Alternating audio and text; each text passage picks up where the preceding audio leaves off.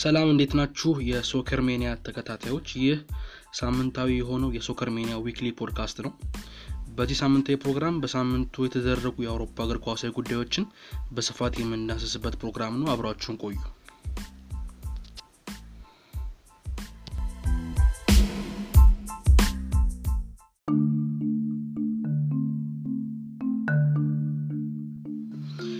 በዚህ ሳምንት የሶከር ሜኒያ weekly ፕሮግራም ስለ አውሮፓ ቻምፒዮንስ ሊግ የግማሽ ፍጻሜ ጨዋታዎች፣ አርብ ዕለት ስለሚካሄደው የዩሮፓ ሊግ ፍጻሜ ጨዋታ እንደዚሁም አንዳንድ የዝውውር መስኮት ትኩስ ዜናዎችን ለማቅረብ እንሞክራለን። ባሉት ደቂቃዎች የመጀመሪያ የሆነው ወደ ሆነው ርዕስ እንለፍ።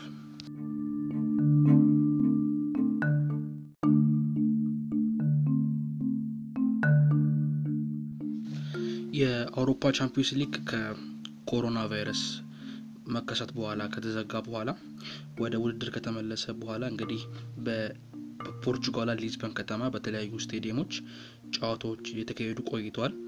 ጨዋታዎቹም ከሩብ ፍጻሜ ጀምሮ እስከ ግማሽ ፍጻሜ ድረስ ጨዋታዎች ተካሄዱ። አሁን ላይ ወደ ፍጻሜ ያለፉትን ሁለት ቡድኖችን ተለይተው ታውቀዋል።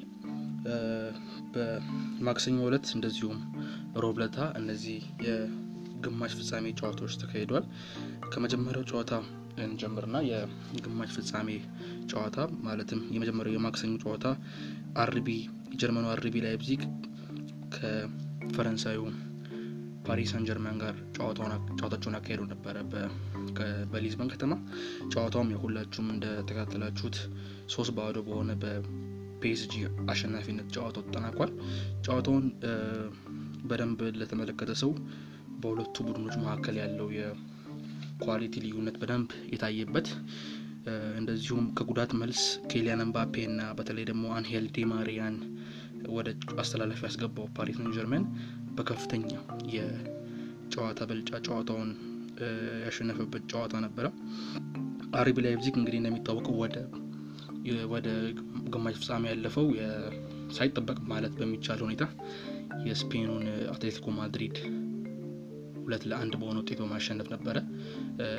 ከሱ ጨዋታ በኋላ እንግዲህ ያው በተለይ ይሄ በአንድ ልክ እንደ በድሮ የቻምፒዮንስ ሊግ ጥራት ማለትም በሜዳና ከሜዳዎች በሚደረግ ጨዋታ አለመሆኑን ተከትሎ አሁን ላይ just በአንድ game ብቻ ነበር ጨዋታው የሚለየው። ስለዚህ ምናልባትም የአርቢ ላይፕዚግ ሳይጠበቅ ፓሪስ ጀርሜን ላይ የተሻለ ነገር ያሳያል ተብሎ ተጠብቆ ነበር። ምክንያቱም አብዛኛው የእግር ኳስ ተመልካች እንደዚሁም የእግር ኳስ ተንታኝ ለፈረንሳዩ ኃያል ክለብ ፓሪስ ጀርሜን ነበረ ድሉ የሚሰጠው። ነገር ግን ሜዳ ላይ የታየው ነገር ሁለቱም አለመመጣጠኖች በደንብ ይታዩ ነበር። በ team ኦቹ መካከል በጣም የሰፋ ያለ የተጫዋች quality ልዩነት እንዳለ በሚገባ ያሳየ ጨዋታ ነበር ማለት እንችላለን።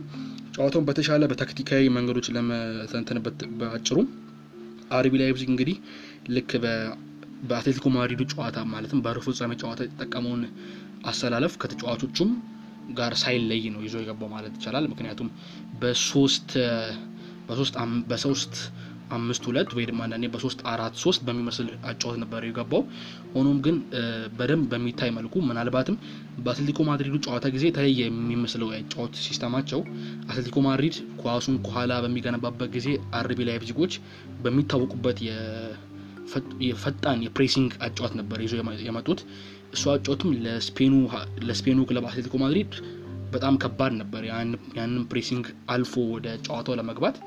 ሆኖም ግን በኪሊያን ምባፔ ወደ ፓሪስ ጀርሜን አሰላለፍ መመለሱን ተከትሎ በሚመስል ሁኔታ ላይፕዚጎች ልክ አትሌቲኮ ማድሪድ ላይ የተጠቀሙትን በከፍታ ፕሬስ የማድረግ አጫወት ትተው ወደኋላ ፈግፍገው ኪሊያን ምባፔ እንደዚሁም ኔይማር እና ዲማሪያ የሚሮጡበትን space ለመገደብ የሞከሩበት ሁኔታ ነበረ። ምናልባትም ጨዋታውን ትንሽ በቃ በጣም ለፒኤስጂ ቀለል እንዲል ያደረገው እሱ ይመስለኛል። ምክንያቱም ላይፕዚጎች የሚታወቁት ወይም ደግሞ አመቱም ሙሉ በጀርመን ቡንደስሊጋ ያሳዩት ያጫወት መንገድ አንድና አንድ ነው። እሱም ከአጥቂዎቹ በመጀመር አማካዮቹ በመቀጠል በከፍተኛ የ pressing አጫወት ወይ ደግሞ ተጫዋቾችን ጊዜ ባለመስጠትና በመጫን ነበረ የሚታወቀው ላይፕዚግ። ሆኖም ግን አሁን ላይ ፒኤስጂዎችን በተሻለ በማክበር ወይ ደግሞ በኋላ ፕሬስ በማድረግ ወደኋላ በሚከፈተው የ pressing የክፍተት ፒኤስጂዎች እንዳይጠቀመው በመፍራት ይመስላል ወደኋላ ፈግፍጎ ነበረ ጨዋታውን የጀመሩት። የጨዋታውም የ approach ለውጥ እዛ ጋር ነበረ የተፈጠረው። ፓሪስ ጀርሜን ደግሞ ስንመለከት ፓሪስ ጀርሜን አትላንታን የጣሊያኑ አትላንታ አሸንፎ ነው በተለይ ባለቀ በዘጠናኛ ና በዘጠና ሶስተኛ ደቂቃ በብራዚላዊ ተከላካይ ማርኪኒዮስ እንደዚሁም በካሜሮናዊ በአስገራሚው በካሜሮናዊ አጥቂ ቹፖሞቲንግ ጎሎች ነው ያሸነፉት ባለቀ ደቂቃ። እናም ከዛ ከዙ ጨዋታ ላይ ትልቅ ለውጥ መጣ የሚባለው የኪሊያን ኤምባፔ ጨዋታውን መጀመር ነው። ኪሊያን ኤምባፔ እንደሚታወቀው ጉዳት ነበረበት። እንደውም ለዚህ ቻምፒየንስ ሊግ ጨዋታዎች እንደማይደርስ ነበር አብዛኛው የፈረንሳይ ሚዲያ ሲናገር የነበረው። ነገር ግን ጨዋታ ላይ በአትላንታ game ላይ ከ bench በመነሳት ምን ያህል ጨዋታውን እንደቀየረ አይተናል። በዚህም game ላይ የእሱ ጨዋታውን መጀመር በሁለት መንገድ ፓሪስ ጀርመኖችን ጠቅሟል ብዬ አስባለሁ። የመጀመሪያው ጥቅም ፓሪስ ጀርሜን በአትላንታ ላይ የተሰለፈው ማውሮ ኢካርዲ ነበረ እና በማውሮ ኢካርዲ ፈጣን አለመሆን ብዙ ተቸግሮ ነበረ ለማጥቃት። ስለዚህ አሁን ኤምባፔ ጨዋታውን መጀመሩ አንድ plus ነው ለፓሪስ ጀርሜን። ከእሱ በተጨማሪ ከኤምባፔ መግባት ሌላው ፓሪስ ጀርሜን የተጠቀመበት አንድ ነገር ቢኖር የላይፕዚግ የጨዋታ approach መለወጥ ነው። ላይፕዚጎች እንደ ቀድሞው ገፋ ብሎ ፕሬስ ማድረጉን አልፈለጉም። ምክንያቱም ኤምባፔ እዛ ጋር መኖሩ በፈጣን መልሶ ማጥቃት ሊቸገሩ እንደሚችሉ ስለገባቸው ማለት ነው። ስለዚህም ለዛ ይመስላል ትንሽ ጥንቃቄ እንዲመርጡ አድርጓል። እሱ ደግሞ ጨዋታውን በሚገባ ፓሪስ ጀርሜን እንዲቆጣጠሩ ሆኗል ማለት ነው። ጨዋታውም እንግዲህ ሌላው ደግሞ የፓሪስ ጀርሜን ሌላው plus ማለት የምችለው እዚህ game ላይ የዲማሪያ መመለስ ነው። ዲማሪያ እንግዲህ የባለፈውን ጨዋታ በቅጣት አማካኝነት አልገባም ነበረ ከአትላንታ ጋር። ሆኖም ግን እሱ ወደ አሰላለፉ መመለሱ ሌላው ትልቅ ትልቅ ትልቅ ጭማሪ ነበር ለፈረንሳዩ ፓሪስ ጀርሜን። ጨዋታውም እንግዲህ መጀመሪያው ዘጠና ደቂቃ ደቂቃ ላይ ማርኪኖስ በግንባሩ ከቅጣት ምት የተሻገረለትን ኳስ በግንባሩ በማስቆጠር መሩ። ወዲያው ነበር ጨዋታው በተጀመረ አስር ደቂቃ ባልሞላ ጊዜ ውስጥ ነው የመጀመሪያ ጎል የገባው። ከዛም ቀጣዩን አርባ አምስቱን ደቂቃ በሙሉ ማለት በሚቻል ሁኔታ ፓሪስ ጀርሜን ጨዋታውን ተቆጣጥሮት ነበረ። እንደውም አንዳንዴ game ኡ ላይ አለመመጣጠን የሚመስል አይነት ነገር ነበረ። በጣም ትልቅ ክለብ ነው ፓሪስ ጀርሜን። ላይፕዚጎች ደግሞ ብዙ በማክበር ወደኋላ ፈግፍገው ጨዋታውን ሙሉ በሙሉ ሊበልጥ ችሏል ማለት ይቻላል የፈረንሳዩ ፓሪስ ጀርሜን። ሁለተኛውም ጎል የመጀመሪያው half ሊያልቅ በተቃረበበት ሰዓት ነው እንግዲህ ዲማሪያ ከኔማር የተሰጠውን ምርጥ ኳስ የኔማር ያችን pass ሁላችንም አይተናል። በጣም የሚደነቅ ኳስ ነበር የሰጠው ኔማር። እሱን ኳስ ዲማሪያ በማግባት ሁለት ለባዶ ነበር ወደ ረፍት ወደ መልበሻ ክፍል የተመለሱት። ከረፍት በኋላ ላይፕዚጎች የተወሰኑ ለውጦችን በማድረግ ወደሚታወቁበት የ pressing game ለመመለስ ሞክሮ ነበረ።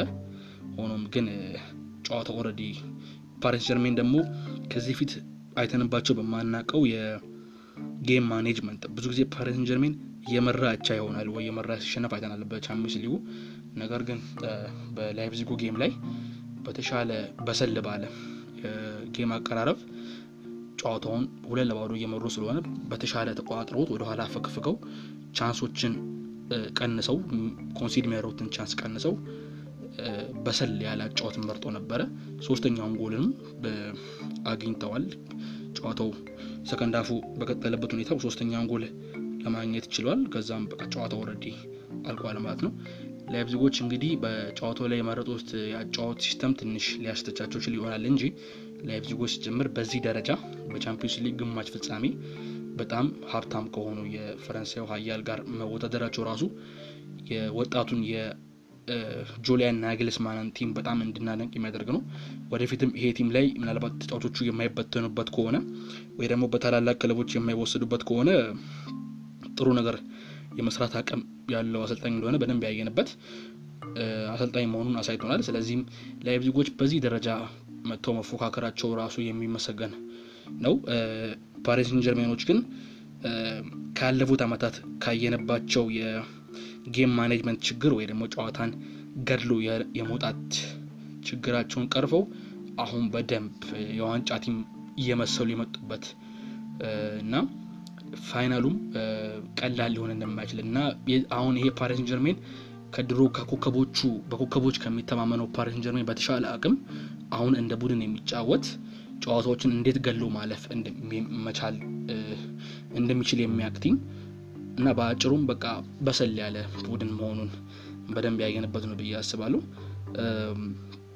ፓሪስ አሁን እንግዲህ final ላይ ከመሄዱ አንጻር ኪሊያን ምባፔ ከጉዳቱ በደንብ አገግሞ ሰማንያ ደቂቃ ተጫውቷል በላይፕዚጉ game ላይ። እንደዚሁም ሌላው ትልቁ plus የሚመስለኝ እኔ አማካዩ የማርኮ ቬራቲ ከጉዳት ተመልሶ የተወሰኑ ደቂቃዎችን ሜዳ ላይ ማግኘቱ ነው በላይፕዚጉ ጨዋታ። ምክንያቱም በደንብ በተለይ ደግሞ በአትላንታ game በተሻለ በደንብ የሚታይ የአማካይ እጥረት ይታይ ነበረ በላይፕዚግ ቡድን ላይ sorry በፓሪስ ጀርሜን ቡድን ላይ እና ጣሊያናዊው ምርጥ አማካይ ማርኮ ቬራቲ የተወሰኑ ደቂቃዎችን በላይፕዚጉ ጨዋታ መጨረሻ አካባቢ ማግኘቱ ምናልባት ለፍጻሜ ጨዋታ ላይ ፊት ሆኖ ጨዋታውን እንዲጀምር ካደረገ ይህም ለፓሪሱ ክለብ በጣም ትልቅ plus ነው ማለት ይቻላል። ይህ ነው እንግዲህ የመጀመሪያው የግማሽ ፍጻሜ ጨዋታ ዳሰሳ።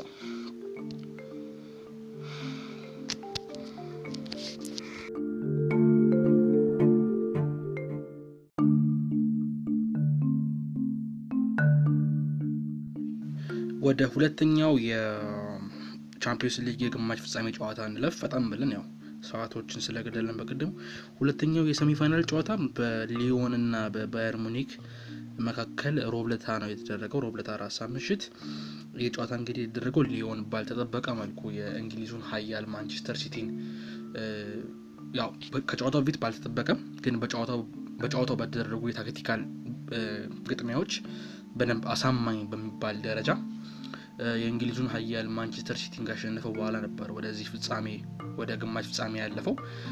የጀርመኑ ባየር ደግሞ በጣም ዓለምን ለቀናት ባነጋገረ እንዲሁም ከዚህም በኋላ በሚያነጋግር የስምንት ለሁለት ድል ባርሴሎናን አሸንፎ ከመሆን ያው አዋርዶ መጥቶ ነው እንግዲህ የጨዋታ የተካሄደው።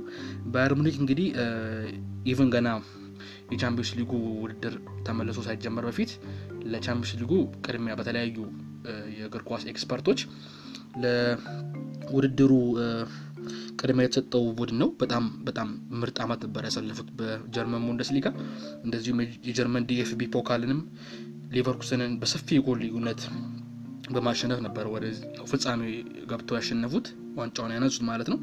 ይህንንም ያዩ በደንብ የእግር ኳስ ተንታኞች በቃ ባየር ሙኒክ already ሳይጀመር በፊት ዋንጫውን ሊወስድ የሚችለው ሀያሉ ክለብ እሱ ነው በማለት ሲናገሩ ነበረ። እሱን ነው በደንብ ያሳዩት በባርሴሎና game ላይ ባርሴሎናን ባርሴሎና ውስጥ ለረጅም ጊዜ የቆዩ ችግሮችን በደንብ በሚያጋልጥ ሁኔታ ስምንት ለሁለት በሆነ በጣም የቻምፒዮንስ ሊግ ጨዋታ በማይመስል መልኩ አሸንፈው ነበር ያለፉት። ስለዚህ ይህን ተመልክቶ እንግዲህ የጨዋታውን ቅድመ ግምት የሚሰጡ ተንታኞች ጨዋታው still በቃ የባየር ሙኒክ እንደሆነ ነበረ ሲገምቱ የነበሩት። ምንም እንኳን ሊዮን ባልተጠበቀ ሁኔታ ማንሲቲን በተሻለ ታክቲክ አቀራረብ አሸንፎ በልጦ ጨዋታውን ቢያሸንፍም ማለት ነው። ጨዋታው ላይ ያየነው ግን በእውነቱ ከሆነ ያን ያህል ልዩነት አልነበረም። ጨዋታው በተጀመረ በአስር ደቂቃዎች ውስጥ ባየር ሙኒኮች እንዲሁም ከባርሴሎና ጨዋታ ላይም በደንብ ጨዋታውን ለተከታተለ ሰው ባየር ሙኒክ በደንብ ፊት ሄዶ የሚያጠቃ ነው። ነገር ግን ከኋላው በተከላካዩ ስፍራ ላይ የተሻሉ ፈጣን ተጫዋቾች እንደዚሁም የተሻሉ አጥቂዎች የሚያገኙት ከሆነ በጣም open የሆነ team እንደሆነ በደንብ አይተን ነበር። ባርሴሎና በመጀመሪያዎቹ ሀያ ደቂቃዎቹ በስምንት ለሁለቱ ሽንፈት በመጀመሪያዎቹ ሀያ ደቂቃዎች ውስጥ ጥሩ ጥሩ እድሎችን ሲያገኝ ነበረ በ counter attack። ምክንያቱም የባየር ሙኒክ በከፍተኛ pressing መጫወት ከኋላ የሚለቀው ብዙ space አለና ያን space የሚጠቀም team ካለ በደንብ የሚገኝ team እንደሆነ የባርሴሎና ጨዋታ ላይ የተወሰነ ምልክት አይተን ነበረ። ሊዮኖቹም እሱን ነገር ያዩ ይመስላል። ምክንያቱም ጨዋታውን በደንብ ጀምሮ ላይ የሰው በጣም በጣም ግልጽ ግልጽ የጎል እድሎችን አምክነዋል ሊዮኖች።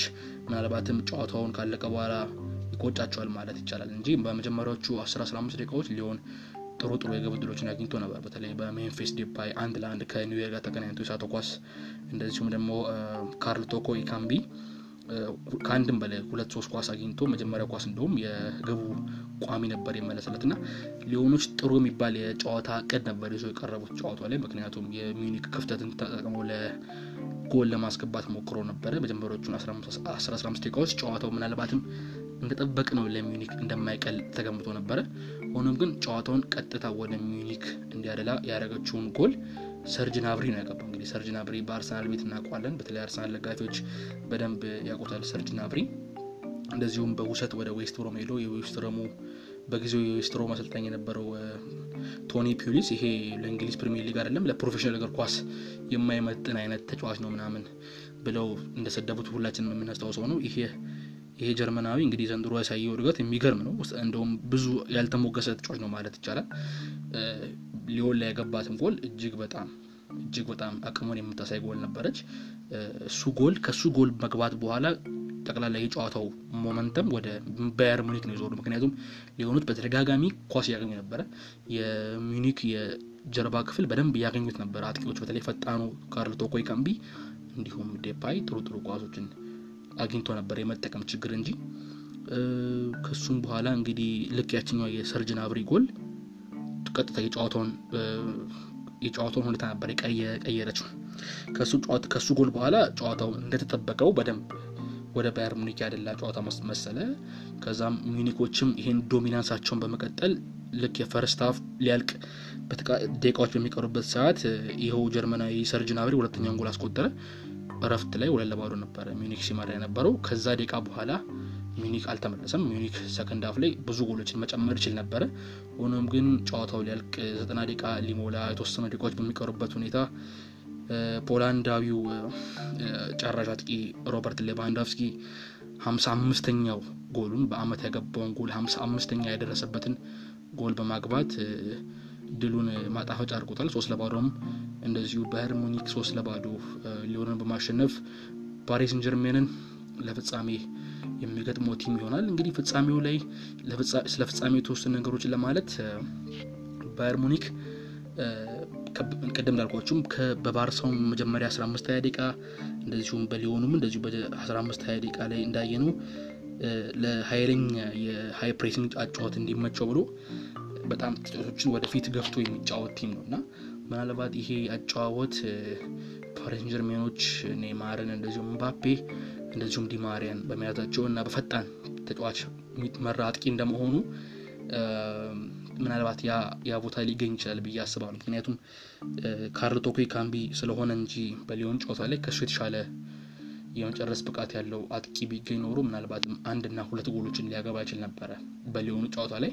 እናም ይህ ክፍተት ከኋላ የሚተው ክፍተት እንደ ኪሊያን ምባፔ አይነት ፈጣን ተጫዋች ባለው ፓሪስ ጀርሜን በእጅጉ ሊፈተን ይችላል ብሎ መገመት ይቻላል። በተቃራኒው ደግሞ ባየር ሙኒክ እንግዲህ እንዳየነው ጀርመን ቡንደስሊጋን በከፍተኛ ብልጫ ነው የበላው። ባርሴሎናን እንዳልነበረ ነው ያደረገው በስምንት ጎል። እንደዚሁም ሊዮን ጨዋታ ላይም እንግዲህ የማጥቃቱ ክፍል ምንም የሚወራለት አይደለም። የማጥቃት ችግር ያለበት team አይደለም። ብዙ ጎል ያገባል። ሆኖም ግን ከጀርባ የሚለቀው space ምናልባትም ሊፈተን ይችላል በሱ ብዬ አስባለሁ። ስለዚህ ስለ ጨዋታው ወይ ሌላ ፕሮግራም ላይ ለመናገር እንሞክራለን። ሆኖም ግን አሁን ስለ ግማሽ ፍጻሜው እንግዲህ ሁለቱ ሲጠበቅ የነበረው ፓሪስ ጀርሜንም እንደሚያልፍ ተጠብቆ ነበረ ከላይፕዚግ እንዲሁም ባየር ሙኒክም ሊዮንን እንደሚያልፍ ተጠብቆ ነበረ። ስለዚህ እንግዲህ የሚጠበቁ team ኦች አልፏል ማለት ነው። final ኡ በሁለቱ ሀያላን አንዱ የፈረንሳይ ሀያል ፓሪስ ጀርሜን እንደዚሁም አንዱ ደግሞ የጀርመን ሀያል ባየር ሙኒክ መካከል ይደረጋል ማለት ነው። በጣም የሚጠበቅ በጣም የሚጠበቅ አይነት ጨዋታ ነው። እንግዲህ የእግር ኳስ ተከታታዩ በደንብ ሊዝናናበት የሚችል final ነው ብዬ አስባለሁ።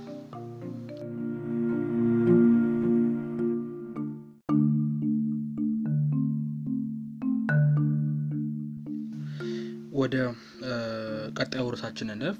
ቀጣዩ ርዕሳችን የሚሆነው በዩሮፓ ሊግ ፍጻሜ አርብ ዕለት እንግዲህ ሴቪያ እና ኢንተር ሚላን የሚያደርጉትን ጨዋታ በተወሰነ መልኩ ለመዳሰስ ልሞክር። እንግዲህ የዩሮፓ ሊግ ፍጻሜ ጨዋታዎች ከማለፋችን በፊት የግማሽ ፍጻሜ ጨዋታዎችን በተወሰነ መልኩ ለማስታወስ ሞክር። ግማሽ ፍጻሜ ላይ ከተደረጉ ጨዋታዎች የመጀመሪያው እንግዲህ ሴቪያ ከእንግሊዙ ማንቸስተር ዩናይትድ ጋር ያደረጉት ጨዋታ መጥቀስ ያስፈልጋል። ሴቪያ ጨዋታውን እንግዲህ ሁለት በሆነ ውጤት አሸንፎ ወደ ፍጻሜ አልፏል። ጨዋታው ላይ ማንቸስተሮች በብሩኖ ፈርናንዴዝ የፍጹም ቅጣት ምት መምራት ቢጀምሩም ከኋላ በመነሳት በስፔናዊው ሱሶ እንደዚሁም ደግሞ ጨዋታው ወደ ሰባኛ ወደ ሰማንያኛ ደቂቃ የተጠጋ ባለበት ሰዓት ተቀይሮ የገባው አጥቂው ሉክ ዲዮንግ ባገቡት ጎሎች ሴቪያ ወደ ፍጻሜ ማለፍ ችሏል።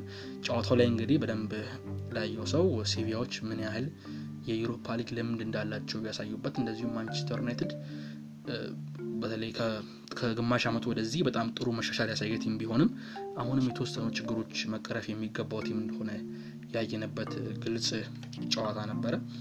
እንግዲህ ሴቪያዎች ሴቪያን በዩሮፓ ሊግ እና ሴቪያን አንድ ላይ ለማንሳት ከባድ ነው ማለት ይቻላል። በዚህ ጋር ተያይዞ ሁለተኛው የዩሮፓ ሊግ ግማሽ ፍጻሜ ጨዋታ በጣሊያኑ ኢንተር ሚላን እና በዩክሬኑ ሻካታር ዶኔስክ መካከል የተደረገ ጨዋታ ነበረ። እሱ ጨዋታ እንደ ሴቪያው እና ማንቸስተር ዩናይትድ ያን ያህል ቅርብ ጨዋታ አልነበረም። እጅግ በጣም በከፍተኛ ብልጫ ነው እንግዲህ ኢንተር ሚላን አምስት ለዜሮ በሆነ ውጤት ሻካታርን ያሸነፈው። በጨዋታው ላይ ሁለት ሁለት ጎሎችን በማግባት ሉካኩ እና ላውታሮ ማርቲኔስ ጎሎቹን ሲያስቆጥሩ ቀሪውን አንድ ጎል ዲያምብሮሲዮ ነበር ያስቆጠሩና ኢንተር ሚላን እንደተጠበቀውም አለመመጣጠን ነበረ። ምክንያቱም በጣሊያን ቡድን እና በዩክሬን ቡድን መካከል የሚደረግ ጨዋታ እንደዚሁ እንደሚያልቅ ግልጽ ነበረ። ኢንተርም ቀለል አድርጎ ነው ያለፈው ማለት ይቻላል። ፍጻሜው ግን እንደዛ ቀላል የሚሆን አይመስልም። ምክንያቱም ቅድም እንዳልኳችሁ የዩሮፓ ሊግ እና ሴቪያ ማለት በጣም የአንድ ሳንቲም ሁለት ገጽታ ናቸው። እንግዲህ የዩሮፓ ሊግን በቅርብ ለሚከታተል ሰው በ2014 በ2015 እንደዚሁም በ2016 አንስቷል። እንግዲህ በቅርብ ዓመታት እንደዚሁም ሴቪያ በዩሮፓ ሊግ አምስት ጊዜ ዩሮፓ ሊግ ተብሎ ከተሰየመ በኋላ አምስት ጊዜ በማንሳት የሚስተካከለው ቡድን የለም ዓለም ላይ። እነዚህ አምስቱ እንግዲህ ሁለት ስድስት እና ሁለት ሰባት ላይ ሁለቱ ናቸው። እንግዲህ ቅድም ያልኳቸው ደግሞ 2014 2015 እና 2016 ደግሞ ሌሎቹ ናቸው እና እንግዲህ ዩሮፓ ሊግ ተብሎ ከተሰየመ በኋላ እንደ ሴቪያ ብዙ ዋንጫ ያነሳ team የለም። ዩሮፓ ሊግ የእነሱ ሜዳቸው ነው ማለት ይቻላል። ቅድም ያልነውም እንግዲህ በቀደሙ ቅድም እንዳነሳሁትም በማንቸስተር ዩናይትድ ጨዋታ ላይ ምንም እንኳን ማንቸስተር ዩናይትድ በአጠቃላይ የጨዋታው ጥሩ ቡድን ነው ማለት ቢቻልም ግን ሴቪያዎች ባላቸው ልምድ በውድድሩ ባላቸው ትልቅ ልምድ በመነሳት እንዴት ጨዋታውን እንዳሸነፉ አይተናል። እና ምንም እንኳን ኢንተር ነገሮችን ቀለል አድርጎ ያለፈ ነው ብንልም ከሻክታር ዶኔስክ ላይ ግን የሴቪያው game ያን ያህል እንደማይቀለው በጣም ግልጽ ነው። ከባድ game ነው የሚሆነው። በኢንተር ሚላን በኩል እንግዲህ ኢንተር ሚላን በኮንቴ ስር ከሆነ በኋላ ዘንድሮ በጣም ጥሩ የሚባል progression ነው ያካሄደው ማለት እንችላለን። ኢንተር አምና ከነበረበት ጥሩ ያልሆነ የደረጃ ሰንጠረዥ በማደግ በዘንድሮ በኮንቴ በኮንቴ በኮንቴ አጋዥነት እንግዲህ በጥሩ ሁኔታ ሴሪያውን ሲፎካከር ነበረ። እንደዚሁም መጨረሻ ላይም በአንድ ነጥብ ብቻ አንሶ ነው ከጁቬንቱስ ዋንጫውን ያጣው። ምናልባትም በቀጣይ ዓመት ለሴሪያው በደንብ ይጓዛል ተብሎ ይጠበቃል። የኮንቴው ኢንተር ኮንቴ የሚቆይ ከሆነ ማለት ነው። አንዳንድ ወሬዎች አሉ። የመቆየቱ አለመቆየቱ ነገር ገና እርግጥ አይደለም በኢንተር ቤት። ሆኖም ግን የመጀመሪያውን ዓመት ያለ ዋንጫ ከማጠናቀቅ ይልቅ ኮንቴ እንግዲህ ዩሮፓ ሊግ ደርሷል ከኢንተር ጋር ማለት ነው። በኮንቴ የእግር ኳስ አሰልጣኝነት ታሪክ የመጀመሪያ የአውሮፓ ፍጻሜ ነው። ኮንቴ በሀገር ውስጥ ሊጎች እና በሀገር ውስጥ ዋንጫዎች እንጂ የምናውቀው በጁቬንቱስም በቼልሲም ጊዜው ሆኖም ግን በአውሮፓ ያለው ስም ብዙም አልነበረም። ስለዚህም ይሄም የመጀመሪያው ፍጻሜ ነው የሚሆነው በአሰልጣኝነት ታሪኩ። ስለዚህ ከባድ ጨዋታ ነው እንግዲህ ሴቪያ በውድድሩ ልምድ አለው ብለናል። ኢንተር በጣም ጥሩ ጊዜ ላይ ነው የሚገኘው። ጥሩ ቡድን ነው። ለሴሪያው ያን ያህል ሩቅ ያልሆነ ቡድን ነው። ስለዚህ በሁለቱ መካከል የሚደረጉ ጨዋታ እጅግ በጣም ይጠበቃል። ለአንዱ ግምቱን ሙሉ ለሙሉ የምንሰጥበት አይነት ጨዋታ አይደለም። በጣም መላው ዓለም እየጠበቀው የሚገኝ አይነት ጨዋታ ነው። እንግዲህ የስፖርት ቤተሰቡም በደንብ የሚያዝናና ጨዋታ ነው ብዬ አስባለሁ። እንግዲህ አርብ ዕለት ይካሄዳል ጨዋታ በሴቪያ እና በኢንተር ሚላን መካከል የዩሮፓ ሊግ ፍጻሜ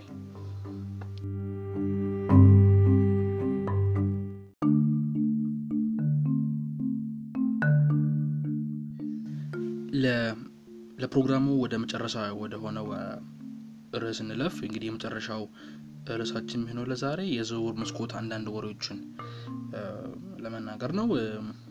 የዝውውር መስኮት እንግዲህ ከተከፈተ በኋላ ከአንድ ወር በፊት ከተከፈተ በኋላ ክለቦች እንቅስቃሴ እያደረጉ ነው ክለቦቻቸውን ለማጠናከር እንግዲህ አሁን ላይ ያሉ መጀመሪያ የተረጋገጡ የሚመስሉ ዜናዎችን አንስተን እንጀምር። የመጀመሪያው የተረጋገጠው ዜና ሼፊልድ ዩናይትድ በረኛውን አሮን ራምስዴልን አስፈርሟል። ይሄ በረኛ እንግዲህ የምናውቀው አምና ከበርማውዝ በበርማውዝ ቡድን ውስጥ የምናውቀው በረኛ ነው። ይህም በረኛ ለማስፈረም እስከ 18 ሚሊዮን ፓውንድ ወጪ አድርጓል። እናም ወደ ማንቸስተር ዩናይትድ የተመለሰው ዲን ሄንደርሰንን በመተካት የሼፊልድ ዩናይትድ ግብ ጠባቂ ይሆናል ተብሎ ይጠበቃል። አሮን ራምስዴል እንግዲህ አሮን ራምስዴል መጀመሪያም ወደ በርማውዝ ከመሄዱ በፊት የሼፊልድ ዩናይትድ አካዳሚ ውጤት ነው። ስለዚህ የተመለሰው ወደ ቤቱ ነው ማለት ይቻላል። ይህም የማንቸስተሩ በውሰት አምና በሼፊልድ የተጫወተው ዲን ሄንደርሰን እንግዲህ ወደ ማንቸስተር መመለሱ እንደዚሁም በማንቸስተር የመቆየት ትልቅ እድል እንዳለው ያመላከተ ዝውውር ነው ተብሎ ተነግሯል። ምክንያቱም ዲን ሄንደርሰን ሌላ በተጨማሪ ዓመት እዛው ሼፊልድ ይቆያል የሚባሉ ወሬዎች ነበሩ። ሆኖም ግን ሼፊልዶች ሌላ በረኛ በማስፈረማቸው ሄንደርሰን ወደ ማንቸስተር የመመለሱ አዝማሚያ በደንብ ግልጽ የሆነበት ዝውውር ነው ማለት ይቻላል።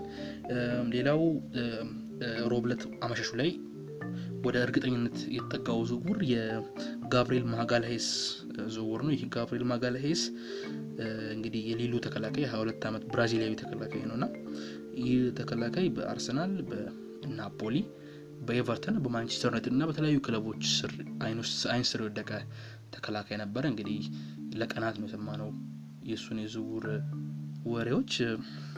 እንግዲህ ጋብርኤል ከሁለት ሶስት ቀን በፊት እንግዲህ አብዛኞቹ ክለቦች እሱን ይፈልጉ የነበሩ ክለቦች ከውድድሩ በመውጣት አሁን ላይ የእንግሊዙ አርሰናል እንደዚሁም የጣሊያኑ ናፖሊ ነው የሚቀረው ዝውውሩን ለመጨረስ የሚባሉ ዜናዎች ነበሩ። ሆኖም ግን ዕለት ማታ በተነገሩ ሰበር ዜናዎች እንደዚሁ ከፈረንሳይና ከጣሊያን ከወጡ መረጃዎች እንደሚያመለክቱት ጋብሪኤል ወደ አርሰናል የሚሄዱ ነገር እርግጥ እንደሆነ እንደዚሁም የሕክምና ምርመራውንም በቀናት ውስጥ እንደሚያደርግ ተነግሯል። እንግዲህ ናፖሊዎች ምንም እንኳን ከአርሰናል ጋር እጅ በጣም ተናንቆ ነበረ ለተከላካዩ ዝውውር። ሆኖም ግን በመጨረሻ አርሰናል ባቀረበው የተሻለ የደሞዝና የዝውውር ክፍያ ብልጫ ወደ አርሰናል የሚሄዱ ነገር እርግጥ ወደ መሆኑ እና የልጁም የዝውውር ወሬ ወደ ማብቂያው መቃረቡን የሚያሳዩ ትልቅ ዜናዎች ሮብ አመሽ ላይ ወጥተዋል ማለት ይቻላል።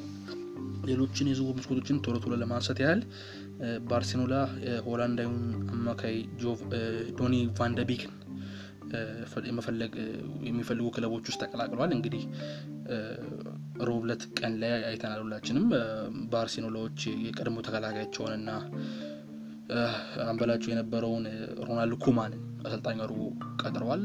ሮናልድ ኩማን እንግዲህ ከሆላንድ ብሔራዊ ቡድን ስራቸውን ወደ ባርሴሎና ስራ የመጡት እንግዲህ በሆላንድ የሚያውቁትን ቫንደርቢክን ወደ ባርሳ ክለቦች ወደ ባርሳ ለማምጣት ይፈልጋሉ። እንግዲህ ዶኒ ቫንደርቢክ ለረጅም ጊዜ ለዝውውር ዝግጁ እንደሆነ ሲናገር ነበረ። ሪያል ማድሪድ፣ ማንቸስተር ዩናይትድ የመሳሰሉ ክለቦች ልጁን ሲፈልጉ ነበር። ሆኖም ግን አሁን የሮናልድ ኩማን ወደ ባርሳ መሄድ ተከትሎ ከቀድሞ ክለብ አጋሩ እንዲሁም የሀገሩ ልጅ ከሆነው ፍራንኪ ዲዮንግ ጋር በባርሳ አማካይ አማካይ ቦታ ስፍራ አማካይ ስፍራ ላይ የመጫወት እድል እንዳላቸው ተነግሯል። ምክንያቱም የሮናልድ ኩማን የልጁ በጣም አድናቂ ናቸው።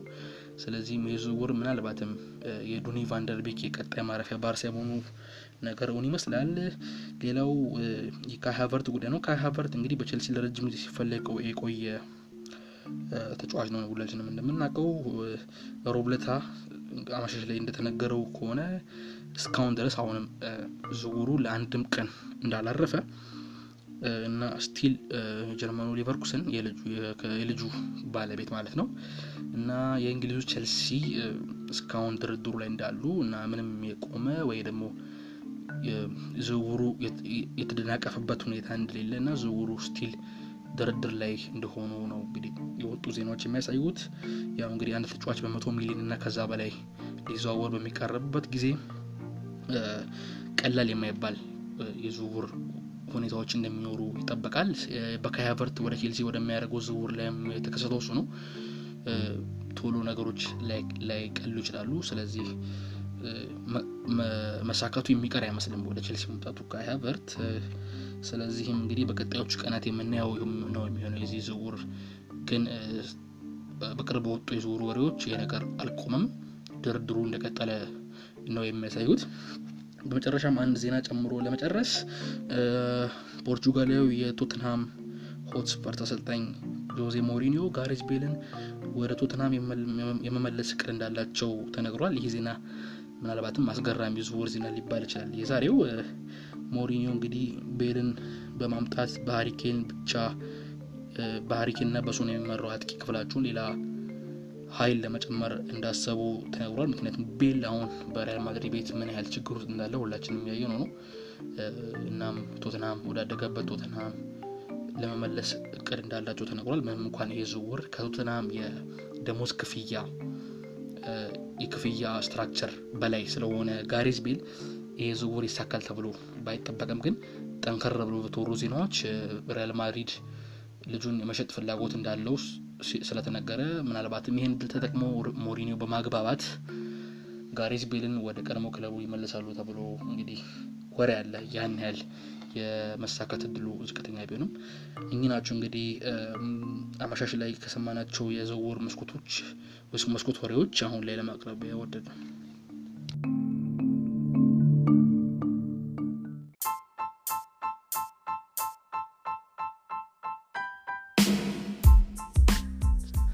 እንግዲህ የ Soccer Mania ተከታታዮች ይህ የ Soccer Mania Weekly podcast የመጀመሪያ episode ነው።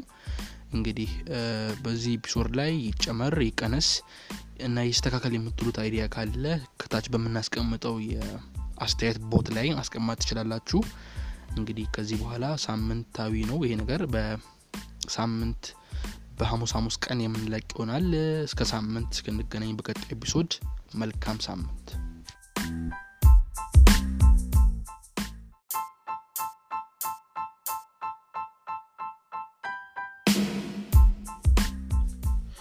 ሰላም እንዴት ናችሁ? የ Soccer Mania ተከታታዮች የሳምንታዊ የሆነው የ Soccer Mania Weekly podcast ነው። በዚህ ሳምንታዊ ፕሮግራም በሳምንቱ የተደረጉ የአውሮፓ እግር ኳሳዊ ጉዳዮችን በስፋት የምንዳስስበት ነው። አብራችሁን ቆዩ።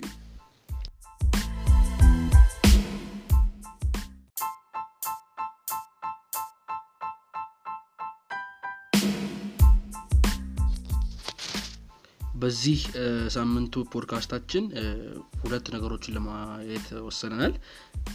የመጀመሪያው ጉዳይ የሚሆነው የባርሴሎና ና የሜሲ አብዛኛውን አሁን ሰሞነኛ የሆነውን ትልቁ መነጋገሪያ ጉዳይ የሆነውን ነገር በተወሰነ መልኩ ለማየት እንሞከራለን። በቀጣዩ ክፍል ደግሞ እስካሁን ድረስ ያለቁና በቅርቡ ያልቃሉ የሚባሉ ዝውውሮችን በስፋት ለመዳሰስ እንሞከራለን። እንግዲህ አብራችሁን ቆዩ።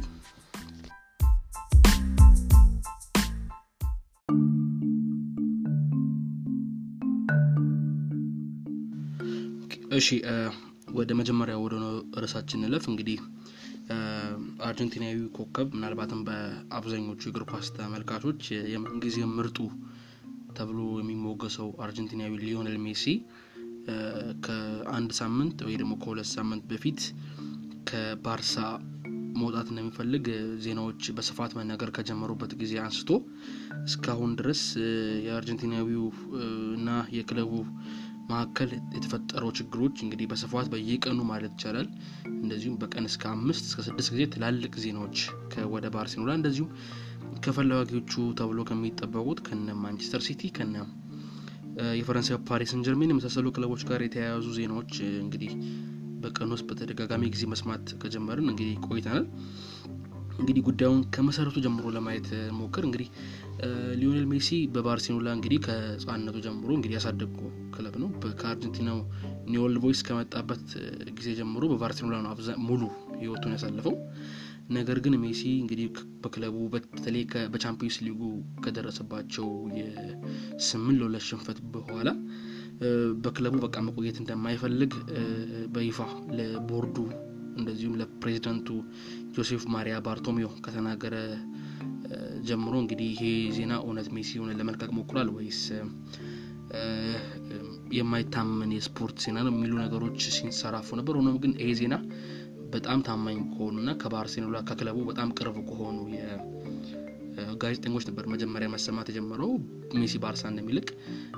ነገሮችም ቀስ በቀስ እግር እያወጡ ሄደው ሜሲ እውነትም ከባርሴሎና መውጣት እንደሚፈልግ እናም የምር የምሩን ከባርሴሎና ለመውጣት እንደፈለገ ሲነገር ነበረ። እንግዲህ ባርሴሎናም ይሄን ነገር ቃል በቃል ባይሆንም በተወሰነ መልኩ ለመናገር ሞክሯል። ሜሲ ሜሲ ከባርሴሎና ለመልቀቅ ይፋዊ የልቀቁኝ ጥያቄ እንዳቀረበ በስፋት መራገጥ ተችሏል። ከተለያዩ ሚዲያዎች እና እንዲሁም ከክለቡ ባርሴሎና ነገሮችን ወሰብስብ ያደርግበት ምክንያት ምንድን ነው? ሊዮኔል ሜሲ በባርሴሎና ክለብ ውስጥ የውል ማፍረሻ የሰባት መቶ ሚሊዮን ዩሮ የውል ማፍረሻ አለው። ይሄ ውል ማፍረሻ ከተከፈለ ማንኛውም ክለብ ሜሲ መውሰድ ይችላል። ነገር ግን ይሄ ውል ላይ በቅርብ ጊዜ ከተፈራረመው ውል ላይ ማለት ነው በውጮቹ ጁን አስር በዚህ በጁን አስር ጊዜ ሜሲ ምንም እንኳን ሰባት መቶ ሚሊዮን የዝውውር የውል ማፍረሻ ገንዘብ ውሉ ላይ ቢቀመጥም ነገር ግን በየአመቱ መጨረሻ ማለትም በጁን አስር ቀን ይሄ ውል ይሄ ውል ሌሎች ክለቦችንም አስማማም አላስማማም ሜሲ ወደ ፈለገበት ክለብ በነፃ መልቀቅ እንደሚችል የሚያሳይ አንድ መስመር አለ በውሉ ላይ። ይሄ ነገር ግን ዘንድሮ እንግዲህ ሁላችንም እንደምናውቀው በኮሮና ቫይረስ አማካኝነት season ኖቹ በሌላ ጊዜ በ June ወር ማለቅ ሲገባቸው ሆነም ግን አሁን ኮሮና በመጣው ችግር እንግዲህ season ኖቹ ወደ August ቢ ከሁለት ወር በላይ አልፈው በ August ነው ወደ August አልፈው ነበር እና ባርሴሎናም የዚሁ እንደ ማንኛውም ክለብ የዚኛው ሁኔታ ተጠቂ ነበር። እናም ባርሴሎናዎች እንግዲህ የዘንድሮውን season በአጠቃላይ የጨረሱት August 23 ላይ ነው። ስለዚህ የሜሲ በ June 10 ቀን ይለቃል ተብሎ የሚለው ውል አሁን ላይ የለም አይሰራም ማለት ነው በባርሴሎናዎች ሕግ መሰረት። ስለዚህ ባርሴሎና ውሉ ላይ እንደተቀመጠው 700 ሚሊዮን ዩሮን ያመጣ ክለብ ካልሆነ በስተቀር ሜሲ ከባርሳ የመልቀቅ ምንም ህጋዊ ሁኔታ የለውም ማለት ነው። ማለት ማለትም እንግዲህ June 10 ስላለፈ ስለዚህ አሁን August ላይ ያለ ነው ወደ September ሁላ ገብተናል። ስለዚህ ያ ውል አይሰራም ማለት ነው። ነገር ግን ይሄ June 10 ያልቃል ተብሎ June 10 ላይ የነበረው ውል እስከ August 23 እንዲሄድ ያደረገው እንግዲህ ዓለም አቀፍ የሆነ የወረርሽኝ በሽታ ነው። ስለዚህ ለዚህ ደግሞ ሜሲ ተጠያቂ የሚሆንበት ምንም ምክንያት የለም። እንግዲህ ከሜሲ በኩል የወጡ ያሉ መረጃዎች ይሄ ወረርሽኝ ባመጣው ችግር እኛ ለምን እንጎዳለን? ስለዚህ tenth June የሚለው ነገር ወደዚህም ተሻግሮ በነፃ መልቀቅ አለብኝ ነው የሚሉት። ሆኖም ግን እንግዲህ ባርሴሎናዎች በደንብ ጠንካራ ብለው የተናገሩት ሰባት መቶ ሚሊዮኑን መከፈል አለበት፣ ካለዛ ሜሲ በክለቡ ይቆያል። የሁለት ዓመት ኮንትራት ይቀረዋል። ያን ኮንትራት እስኪጨርስ ድረስ እዛው ባርሳ ውስጥ ይቆያል የሚል ነው ከባርሳ በኩል የሚሰማው። ስለዚህ ይሄ ነገር አሁን እንግዲህ ወደ ፍርድ ቤት ይሄዳል ወይስ ምን ይሆናል የሚለው ነገር በጣም አጓጊ ይሆናል። በየቀኑ ምን እንደሚሆን ለማየት አጓጊ ሆኗል። እንግዲህ ከወደ ፈላጊዎቹ ክለብ ደግሞ ስንሄድ በኳታር ብር የሚመሩት ፓሪስ ጀርሜኖች እንደዚሁም በሌላው የአረብ ክፍል የሚመራው ማንቸስተር ሲቲ የሜሲ የረጅም ጊዜ ፈላጊ እንደሆኑ ታውቋል ይታወቃል። አሁንም እንግዲህ እድሉን ካገኙ ምንም እንኳን ሰባት መቶ ሚሊዮን ይከፍላሉ ባይባልም ነገር ግን ሜሲ በፍርድ ቤት ተከራክሮ የሚያሸንፍ ከሆነና ሂሳቡ የሚወርድ ከሆነ ወይ ደግሞ በነጻ የሚለቅ ከሆነ ለመውሰድ ዝግጁ እንደሆኑ እንግዲህ ወደ እንግሊዝ የሚወጡ መረጃዎች እንደዚሁም ከአንዳንድ ጠንካራ ባይሆኑም ከፈረንሳይ የሚወጡ መረጃዎችም ያሳያሉ። እንግዲህ በዚህ ጉዳይ ላይ እንዳልኳችሁ በቀን ራሱ በጣም ብዙ መረጃዎች ነው የሚወጡት በተከታታይ። ሆኖም ግን እንግዲህ ይህን ፖድካስት እስክንሰራበት ጊዜ ድረስ ያለውን መረጃ ለመናገር ያህል እንግዲህ ሜሲ በሁሉም ሰው እንደሚያውቀው ወኪሉ እንደ ወኪሉ የሰራ ያለው አባቱ ነው። እንግዲህ ይሄ የሜሲ አባት አሁን እንደ ወኪሉም የሚያገለግለው ማለት ነው በቀጣዮቹ ቀናት እስከ አርብ ጊዜ ባለው ቀናት ማለት ነው ወደ ባርሴሎና ከተማ እንደሚመጣን ነገሮችን ለመነጋገር እንደሚሞክር ነው አሁን በቅርብ የወጡ መረጃዎች የሚናገሩት። እንግዲህ ሜሲ አሁን ባለበት ሁኔታ እንግዲህ አብዛኛው ማለት በሚቻል ሁኔታ ሁሉም የባርሴሎና ተጫዋቾች የኮሮና ቫይረስ ምርመራን እያደረጉ ወደ ልምምድ ማዕከል እየተመለሱ ነው። ነገር ግን ሜሲ ነገሮች እስኪስተካከሉ ድረስ ወደ ልምምድ ማዕከል መጥቶ የኮሮና ምርመራም እንደማያደርግ እንደዚሁም ልምምዱንም እንደማያደርግ ተናግሮ እንግዲህ ለሁለት ለሶስት ቀናት አሁን ላይ ወደ ልምምድ ማዕከሉ አልመጣም። ስለዚህ አሁን ላይ የሚጠበቀው እንግዲህ ወኪሉ ወይም አባቱ ወደ ባርሴሎና ይመጣና ነገሮችን ለማስተካከል ይሞክራል ማለት ነው። እንግዲህ ወኪሉ ወደ ባርሴሎና ከመጣ በኋላ እንግዲህ ሊከሰቱ ይችላሉ ተብሎ እንግዲህ በትላልቅ የስፓኒሽ ሚዲያ ሰዎች የተናገሩ ያሉ ሶስት ነገሮች ናቸው። አንደኛው አንደኛው ነገር በሰላማዊ በሆነ መንገድ ባርሴሎና እና የሜሲ ወኪል ወይም የሜሲ ካምፕ ስለ መልቀቅ ይወያያሉ። ማለትም በነፃ እንኳን ባይሆን በሰባት መቶ ሚሊዮን የሚከፍል አይነት ክለብ ስለሌለ በተሻለ መጠን እንግዲህ ብሩን ለመልቀቅ በተሻለ ብር ልጁን ለመልቀቅ ይሞከራል ተብሎ ነው የሚጠበቀው። አንደኛው አማራጭ እንግዲህ በሰላማዊ መንገድ ምንም ነገር ሳይፈጠር ሜሲም የመልቀቁ ነገር ማይቀር ስለሚመስል አሁን ባለው ሁኔታ እንግዲህ reasonable በሚባል የዝውውር ሂሳብ ሜሲን ለመልቀቅ ነው እንግዲህ አንዱ አማራጭ ተብሎ የሚታሰበው። ሁለተኛው አማራጭ ነገሮችን በሜሲ በኩል ምን ችግር እንዳለ ሌሎች ይህን ችግር ደግሞ በምን መንገድ መቅረፍ እንዳለባቸው በመወያየት እዛው ባርሴሎና ውስጥ ችግሩን ለማርገብ የሚሞከረው መንገድ ነው። እንግዲህ ይሄ መንገድ ምንም እንኳን ይሆናል ተብሎ ባይጠበቅም ምክንያቱም ሊዮ ሜሲ በትክክልም ከባርሳ ለመልቀቅ እንደወሰነ ስለተናገረ ማለት ነው። ይሄኛው አማራጭ ይሆናል ተብሎ አይጠበቅም። ነገር ግን እንደ አንድ አማራጭ የሚታሰበው እንግዲህ የሜሲ አባትና ወኪል ወደ ባርሴሎና ከመጣ በኋላ maybe ምን የተፈጠረውን ችግር ለመቅረፍ በመሞከር እዛው ባርሴሎና ውስጥ ሊቆይበት የሚችሉትን ነገሮች ለመወያየት ይሞክራሉ ነው ተብሎ የሚጠበቀው እንደ ሁለተኛ አማራጭ። ሶስተኛው አማራጭ ደግሞ ያው አብዛኛው ሰው የጠበቀው ወይም አብዛኛው ሚዲያ የተናገሩ የሚገኘው የፍርድ ቤቱ ጉዳይ ነው። እንግዲህ ሜሲና አሳዳጊው ክለብ የልጅነት ክለቡ የሆነው ባርሴሎና ባልተጠበቀና ብዙም ጥሩ ምስል በማይሰጥ ሁኔታ ወደ ፍርድ ቤት ይሄዳሉ ተብሎ ይጠበቃል። ይሄኛው አማራጭ ከሁሉም በተሻለ የመሆን እድሉ ከፍተኛ እንደሆነ ነው የሚነገረው። እንግዲህ ከወደ ስፔን የሚሰሙ ወሬዎች እንግዲህ ወደ ፍርድ ቤት ከተካሄደም በኋላ ምናልባት የሜሲ stance የሆነው ያ የጁን አስር ቀን ነገር ይከበርልኝ፣ ምክንያቱም በኮቪድ አማካኝነት ነው የነገር ወደዚህ የመጣው የሚሉ ደግሞ በባርሴሎና በኩል ደግሞ የሰባት መቶ ሚሊዮን የውል ማፍረሻው ጉዳይ እንግዲህ በተለያየ ጽንፍ ሆነው በፍርድ ቤት ይከሳሉ ማለት ነው። እንግዲህ ይሄ ምስል ለሜሲም በባርሴሎና ላለው ምስል እንደዚሁም ለባርሴሎናም ቢሆን ጥሩ ምስል እንደማይሆን ይጠበቃል። ምንም እንኳን ውጤቱ ለየትኛውም ቡድን ቢሆንም ጥሩ ምስል የሚሰጥ እንዳልሆነ ግን መናገር ይቻላል። እንግዲህ የፍርድ ቤቱ ጉዳይ የሚሆን ከሆነ ወይ ደግሞ የሚቀጥል ከሆነ የፍርድ ቤቱ ዳኞች ናቸው እንግዲህ ሜሲ ምን መሆን እንዳለበት የሚወሰነው። እናም አንዳንድ ስፓኒሽ የስፔን ጋዜጠኞች እንደሚናገሩት እንግዲህ ፍርድ ቤቶቹ ፍርድ ቤቱ ወይ ደግሞ ዳኞቹ ሜሲ እድሜውን ያለበትን አቋም ያለውን ኮንትራት ባማከለ መልኩ ለሁለቱም ወገኖች ባማከለ መልኩ የዝውውር ሁኔታውን ለማመቻቸት ይሞክራል ነው ተብሎ የሚጠበቀው። እንግዲህ የፍርድ ቤቱ ጉዳይ በደንብ የሚቀጥል ከሆነ እና ደግሞ የሜሲ መልቀቅ የማይቀር ከሆነ ፍርድ ቤቱና ዳኞቹ አንድ ላይ በመወያየት ያለበት ያለውን ኮንትራት ያለበትን የእድሜ ሁኔታ ያለፈውን የ season performance ምናምን በማየት በምን ያህል ብር መሸጥ እንዳለበት ፍርድ ቤቱ ይወስናል ተብሎ ነው እንግዲህ የሚጠበቁ። እንግዲህ ከሶስቱ አማራጮች መካከል እንግዲህ ምን ሊሆን እንደሚችል እንግዲህ በቀጣዮቹ ሳምንታት መከታተል ነው። እንግዲህ እንደተባለውም እስከ አርብ ባለው ጊዜ የሜሲ አባት እንደዚሁም ወኪሉ ማለት ነው ይህን ነገሮች ለመቅረፍ ይህን ነገሮች እኒህ ጉዳዮች ላይ ለመወያየት ወደ ባርሴሎና ያመራሉ ማለት ነው። እንግዲህ በሌላው በኩል እንግዲህ በዚህ በዚህ የሜሲ ጉዳይ ላይ እንግዲህ በጣም የተወቀሰ የሚገኘው እንግዲህ የባርሴሎና ፕሬዚዳንት ጆሴፍ ማሪያ ባርቶሜዮ ነው። በተለይ በባርቶሜ በኩል አንዳንድ የስፓኒሽ ዘገባዎች እንግዲህ ለባርሴሎና ቅርብ የሆኑ ሰዎች የሚናገሩት ባርቶሜዮ አዲሱን አሰልጣኝ የክለቡን ታላቅ ተጫዋች ሮናልድ ኩማንን ወደ ስልጣን ሲያመጣው ሜሲ በክለቡ ውስጥ እንደሚኖር አረጋግጦለት ነው ያመጣው ነው እንግዲህ የሚባለው።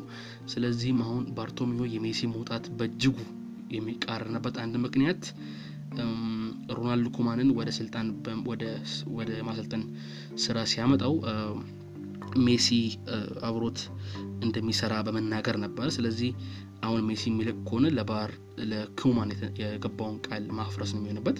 እንዲሁም ደግሞ ባርቶሚዮ ሜሲን በነፃ የሚለቁ ከሆነ እንግዲህ ለባርሴሎና ትልቁ ሀብት ነው። ሜሲ ብዙ invest ያደረገበት ተጫዋች ነው።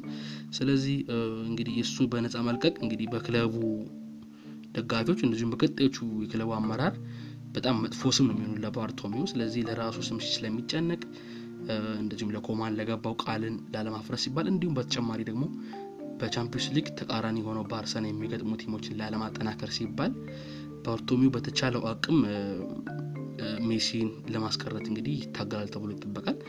እንግዲህ በቀጣዮቹ ሳምንታት ይሄ የባርቶሚዮ የሜሲ የባርሴሎና እንደዚሁም የኮማንን ጉዳይ ማየት አጓጊ ነው የሚሆነው። በየት በኩል እንደሚያልቅ ማወቅ በጣም አስቸጋሪ የሆነበት ሁኔታ ነው ያለው። አንድ ነገር ግን በእርግጠኝነት መናገር የሚቻለው ሜሲ መውጣት መፈለጉ በጣም እርግጠኛ የሆነበት ባርሴሎናም በያዙት መስመር ላይ በጣም ቆራጥ ሆነው ለክርክር እንደቀረቡ ሆኖም ግን ከዚህ የፍርድ ቤት የክርክር ጉዳይ በኋላ የትኛውም ወገን ደስተኛ የማይሆንበትና ስማቸው የጠለሸ እንደሚያልቅ እርግጠኛ መሆን የሚቻልበት ሁኔታ ነው ያለው።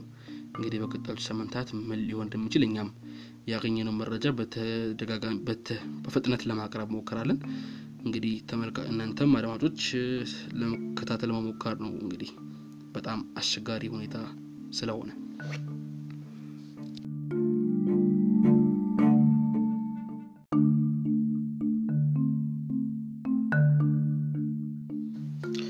እሺ ወደ ቀጣዩ ርዕሶቻችን እንለፍ። እንግዲህ በቀጣዩ ርዕስ ለማንሳት የፈለግነው ስለ አሁን በጣም የተጋጋለ የተጋጋለ ወደ መጣው የዝውውር መስኮት ወሬዎቻችን ነው።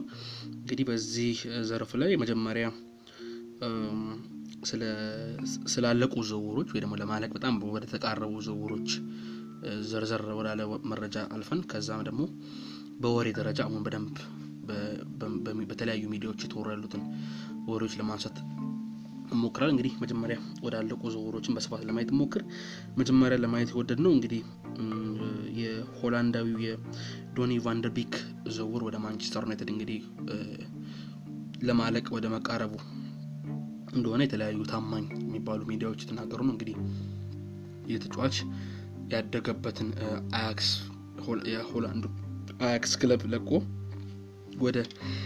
ወደ እንግሊዙ ሀያል ማንቸስተር ዩናይትድ ለመዘዋር እንግዲህ መፈለጉ እንደዚሁም ዝውውሩ almost medical ኡም አልቆ እስከ ቀጣዩ አርብ ወይ ደግሞ ቅዳሜ ድረስ በይፋ ዶኒ ቫንደርቤክ የማንቸስተር ዩናይትድ ተጫዋች እንደሚሆን እንግዲህ በይፋ እየተዘገበ ያለበት እንደዚሁም አሁን ላይ የሚቀረው የዶኒ ቫንደርቤክ ወደ ማንቸስተር ከተማ መምጣት እንደዚሁም ክለቡ ይፋ ማድረግ ብቻ ነው የሚቀረው እንጂ ዝውውሩ almost እንዳለቀ የተለያዩ ሚዲያዎች የተናገሩ እንግዲህ ዶኒ ቫንደርቤክን እንግዲህ በደንብ በተለይ ያለፈውን አመት የቻምፒዮንስ ሊግ ማለትም አያክስ እንግዲህ አለምን ባስገረመ ሁኔታ እስከ ሰሚፋይናል ድረስ እንደዚሁም ሰሚፋይናሉ ላይም ወደ መጨረሻዎቹ ባሉት ደቂቃዎች በቶተንሃም በጣም በሚያሳዝን ሁኔታ እስከሚሸነፉበት ደቂቃ ድረስ አያክስ እስከ ቻምፒዮንስ ሊግ ፍጻሜ ጫፍ ድረስ ደርሰው በተመለሱበት ጊዜ አያክስን በደንብ ለተመለከተ ሰው ዶኒ ቫንደርቤክ አዲስ አይደለም።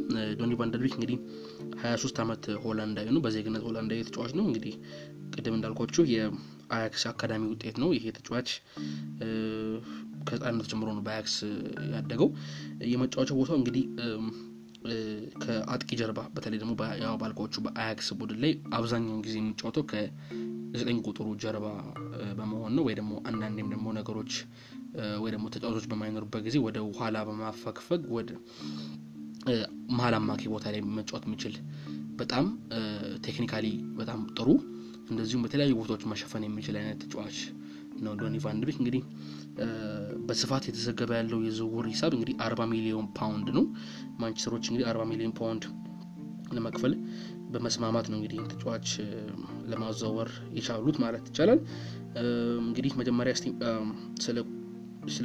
ስለ አያክስ እስካለው ያለውን አቋም ለማየት ሞክር። እንግዲህ ዶኒ ቫንደርቤክ ምንም እንኳን ከአያክስ አካዳሚ ለረጅም ጊዜ የቆየ አይነት እንደዚሁም በዛ በአካዳሚ ብዙ ጊዜ ያሳለፈ ቢሆንም በደንብ በቋሚ አስራ አንድ ውስጥ ገብቶ በስፋት መጫወት ወይ ደግሞ መሳተፍ የጀመረው እንግዲህ ከአምናው የ2018 2019 season ጀምሮ ነው። እንግዲህ በ2018 19 season ላይ እንግዲህ 46 ጨዋታዎችን በድምሩ በሁሉም ውድድር በቻምፒዮንስ ሊጉ እና በኤሬዲቪዚ ወይ ደግሞ በሆላንድ ሊግ ላይ እስከ 46 ጨዋታዎችን በማድረግ እንግዲህ ከዛ አመት ጀምሮ ነው እንግዲህ በክለቡ ወሳኝ የአማካይ ክፍል አባል መሆን የጀመረው ከዛን ጊዜ ጀምሮ እንግዲህ ከክለቡ ቋሚነት ላይ ወርዶ አያውቅም። እንግዲህ በ1819 season ላይ 46 ጨዋታዎችን በማድረግ 12 ጎሎችን እንደዚሁም 12 ለጎል የሚሆኑ ኳሶችን በማቀበል በጣም ስኬታማ አመት ነበር ያሳለፈው ማለት እንችላለን። በ18 19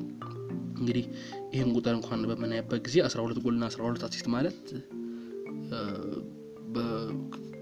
ጎል ላይ በመሳተፍ በኩል እኩል በማግባቱም ይሁን በማቀበሉ በኩል በጣም የተሳካለት ተጫዋች እንደሆነ መናገር እንችላለን። ምንም እንኳን ቀለል ያለ ሊግ ላይ ቢጫወትም still ይሄን ያህል ቁጥር ከአማካይ ተነስቶ ማስመዘገብ በጣም የሚያስገርም አይነት ቁጥር ነው። እንግዲህ ይህን ተጫዋች ማንቸስተር ዩናይትድ ብቻ አልነበረም ሲፈልግ የነበሩ አውሮፓ ውስጥ አርሰናሎች ፍላጎት እንዳላቸው ተነግሯል። ቶተንሃም፣ ጁቬንቱስ እንደዚሁም በተለይ በተለይ ደግሞ ሪያል ማድሪድ በደንብ ፍላጎቱ ነበራቸው። እንዲሁም ሪያል ማድሪድ ያለፉት ሁለት የዝውውር መስኮቶች በፊት ልጁ ጋር በግል ጥቅማ ጥቅም ጉዳዮች ሁሉ ተነጋግሮ እስከ መጨረስ እንደዚሁም አሁን ላይ የኮሮና ቫይረስ ጉዳት ማለትም ኢኮኖሚያዊ ጉዳት ሆኖባቸው እንጂ ማድሪድ ላይ የመግባቱ ጉዳይ አጠራጣሪ አይመስልም ነበር እንግዲህ እስከ ቅርብ ድረስ። ምክንያቱም ዚዳን በጣም የሚያደንቀው አይነት ተጫዋች ነው። ነገር ግን መጨረሻ ላይ ወደ ማንቸስተር መምጣት ችሏል ማለት ነው። ዶኒ ቫን ደ እንግዲህ ወደ ማንቸስተር የመጣበትን ምክንያት አንዳንድ ሚዲያዎች ውስጥ አዋቂዎች በሚናገሩበት ጊዜ እንግዲህ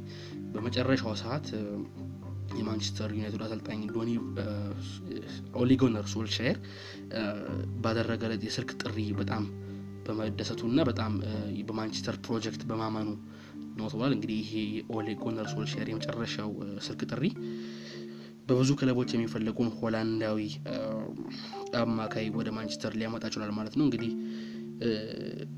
እንግዲህ እንደተነገሩ ከሆነ መረጃዎች እንደሚጠቁሙት በኦሌጉነር ሶልሻየር ንግግር በእጅጉ መደሰቱን እንደዚሁም እውነትም በክለብ ውስጥ የተሰራ ባለው አዲስ ፕሮጀክት እና የታየ ባለው አዲስ ተስፋ ሰጪ እንቅስቃሴ መደሰቱን እንደዚሁም የእሱ አካል መሆን እንዳለበት ከአሰልጣኝ ኦሌጎነር ሶልሻየር እንደተነገረው እና በእሱም በማመኑ ነው ወደ ማንቸስተር የመጣው እንግዲህ ተብሏል ማለት ነው። እንግዲህ 19 በአለፉ season እንግዲህ በ18 19 በቋሚነት በአያክስ መጫወት የጀመረበትን አመት ቁጥሮችን ቅድም ነግሬያችኋለሁ። አሁን ደግሞ ያለፈው season ወይ ደግሞ ይሄ የ19 20 season ን ቁጥር ስናይ 30 ጨዋታዎችን አድርጓል። እንግዲህ ያው አያክስ ቶሎ ነበር የተቋረጠው ሆላንድ ሊግ ለዛም ነው ጨዋታዎቹ ያን ያህል እንደዛኛው እንደ 46 ጨዋታ ሊሆን አልቻለው። 30 ጨዋታ አድርጎ ነበረ ባሳለፍነው season ላይ እንግዲህ በእነዚህ ጨዋታዎች ውስጥ አስር ግቦችን እንደዚሁም ሰባት ደግሞ ለጎል የሚሆኑ ኳሶችን አቀብሏል። እንግዲህ ይህን በምናይበት ጊዜ ቀጣይነት ያለው ቁጥር ነው። እንግዲህ ባለፈው አመትና በዚህ አመት ላይ ቀጣይነት ያለው ጥሩ የሚባል የጎልና የጎል የማቀበል ቁጥሮችን የሚያስመዘግብ በጣም ጥሩ ተጫዋች ነው። እንግዲህ ማንቸስተሮች ያገኙት እንግዲህ ከአንዳንድ እንግዲህ አሁን ማንቸስተር ዩናይትድ በተለይ ደግሞ ማንቸስተር ዩናይትድ ከኮሮና መልስ በኋላ በእንግሊዝ ፕሪሚየር ሊግ በጣም አስደናቂ ቡድን ነው ያየነው። የብሩኖ ፈርናንዴዝ መምጣት፣ የፖል ፖግባ ከጉዳት መነሳት ማንቸስተርን በጣም ጥሩ team አድርጎት ነበረ ወደ መጨረሻዎቹ game ኦች አካባቢ። አሁን ላይ የዶኒ ቫን ደ ቤክ በ40 ሚሊዮን ፓውንድ ወደ ክለቡ መምጣት ምናልባት አንዳንድ ጋዜጠኞች የቱ ነው የሚሰለፈው ወይስ ደግሞ ተቀያሪ ወንበርነት ነው የመጣው ወይ የሚሉ አንዳንድ ጥያቄዎች ይነሳሉ ከተለያዩ የስፖርቱ ሰዎች።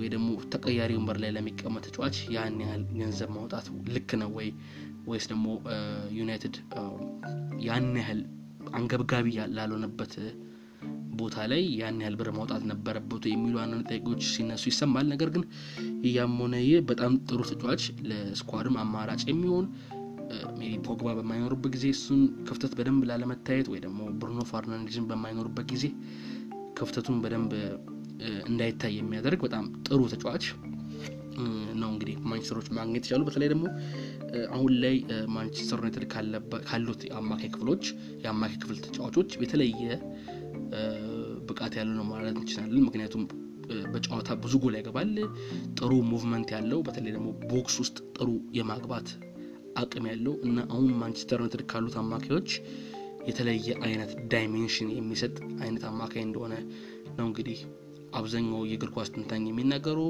ስለዚህ ያም በጣም ጥሩ ዝውውር እንደሆነ ነው እንግዲህ የተነገረ ያለው በብዙ ሚዲያዎች።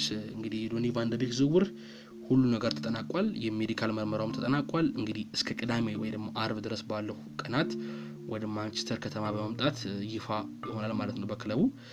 እንግዲህ አንዳንድ መረጃዎች ነው የሚጠቁሙት የዶኒ ቫንደርቤክ ዝውውር እንግዲህ ማንቸስተር ቤት የታቀደው በዚህ ክረምት ምንም እንኳን ያን ያህል የተጫዋች ዝውውር ላይ ባይሳተፉም ግን በእጅጉ የታቀደውን የዝውውር ሂደታቸውን ማስጀመሪያ እንደሆነ ነው እንግዲህ የሚነገረው።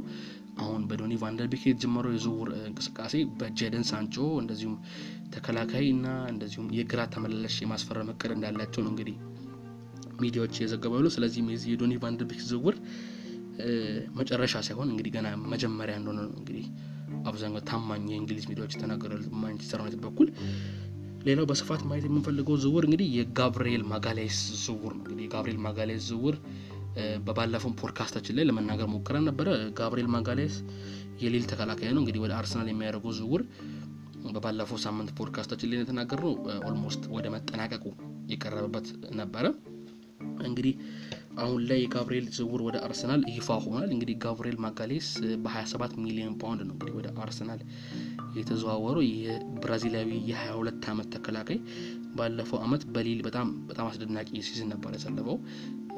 እንግዲህ 22 ዓመቱን እንዳልኳችሁ የግራ እግር ተከላካይ ነው። እንግዲህ አሁን ላይ ገበያው ላይ ብዙም የማይገኝ አይነት ተከላካይ ነው። በግራኝ እግር የሚጫወት ተከላካይ ውድ ነው። ብዙ አይገኝም። እንግዲህ ጋብሪኤል ማጋሌስ እድሜውም በተለይ 22 አመቱ ነው። የግራ እግር ተከላካይ ነው። ሲቀጥል ደግሞ ዋጋውም afford የሚደረግ አይነት ዋጋ ነው። 27 ሚሊዮን ፓውንድ ነው እንግዲህ አርሰናል ያስፈረመውና ይህንን ስናይ በጣም ጥሩ ዝውውር ያዘዋወሩ ይመስላሉ አርሰናሎች። እንግዲህ አምና ያዘዋወሩት እና አሁን በውሰት ወደ አርሰናል የተመለሰው የ19 ዓመቱ ዊሊያም ሳሊባን ጋር ካየን እንግዲህ ሁለት አሁን ላይ አርሰናሎች ለረጅም ጊዜ እቅድ የሚሆኑ ሁለት ወጣት በጣም ጥሩ athletic የሆኑ ተከላካዮችን እንዳገኘ መናገር እንችላለን። እንግዲህ ይሄ ጋብሪኤል ማጋሌስ እንግዲህ በሊል እንዳልኳችሁ ጥሩ አመታትን በተለይ ሁለት ያለፉትን ሁለት season ኦች በፈረንሳዩ ሊል በጣም ጥሩ አመት ነበረ ያሳለፈው እንግዲህ ይህንን ተከትሎ እንግዲህ ፈላጊዎች ብዙ ነበሩ። በተለይ ደግሞ ናፖሊ ከጣሊያን እንደዚሁም ከእንግሊዝ ፕሪሚየር ሊግ ኤቨርተን እንግዲህ ከሁሉም ክለቦች ቀድሞ ልጁን ፈልጎ ወኪሉንም እስከ አናግሮ እስከ እንደውም እስከ የህክምና ምርመራ ድረስ ሁላ እንደሄደ ነው እንግዲህ መረጃዎች የሚጠቁሙት። ነገር ግን መጨረሻ ላይ በተፈጠሩ ችግሮች ነው ኤቨርተን ይህን ዝውውር ያልጨረሰው እንጂ ኤቨርተን ነበረ በጣም ፈልጎት የነበረው ጋብሪኤል ማጋሌስ። ነገር ግን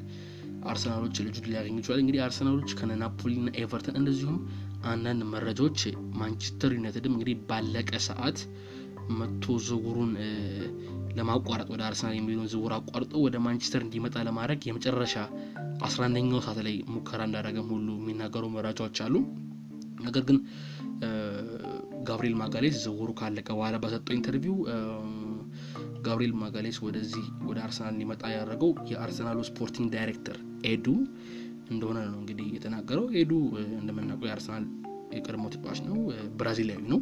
እንግዲህ የኤዱ ብራዚላዊ መሆን እንግዲህ እና ከጋብሪኤል ማጋሌስ ጋር የተለያዩ የስልክ ጥሪዎችን እንደሚያደርጉ ያም ጥሪ ወደ አርሰናል እንዲመጣና በጣም እንደተፈለገ እንዳደረገው ነው የተናገረው ጋብሪኤል ማጋሌስ። እንደዚሁም የአሰልጣኝ ሚኬል አርቴታም የስልክ ጥሪ በጣም እንዳገዘው ነው የተናገረው። ምክንያቱም የሁለቱ ጥሪዎች የሁለቱ ሰዎች ማለትም የኤዱ ጋስፐር እና የሚኬል አርቴታ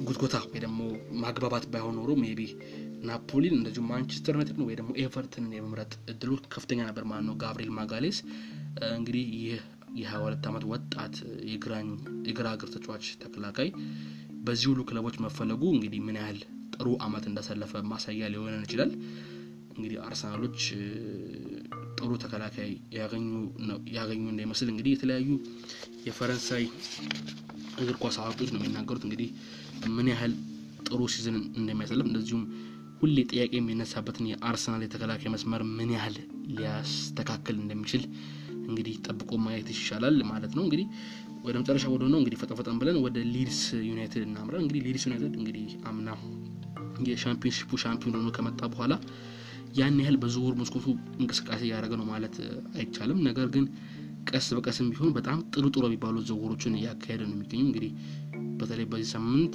አብዛኛውን የአውሮፓ እግር ኳስ ተከታታይ ያስገረመው የስፔናዊ አጥቂ ሮድሪጎ ፊርማ እንግዲህ ሮድሪጎ ሁላችን የምናውቀው በቫሌንሺያ ውስጥ ነው። እንግዲህ ቫሌንሺያ ውስጥ በጣም ጥሩ የሚባሉ አመቶች በተለይ ከቤኔፊካ ከፈረመ በኋላ ለቫሌንሺያ በጣም ጥሩ የሚባል ጊዜዎችን ያሳለፈ አጥቂ ነው። ለስፔን ብሔራዊ ቡድን ቋሚ ስፍራ ላይ የሚጫወት አይነት ተጫዋች ነው። እንግዲህ ይሄ ተጫዋች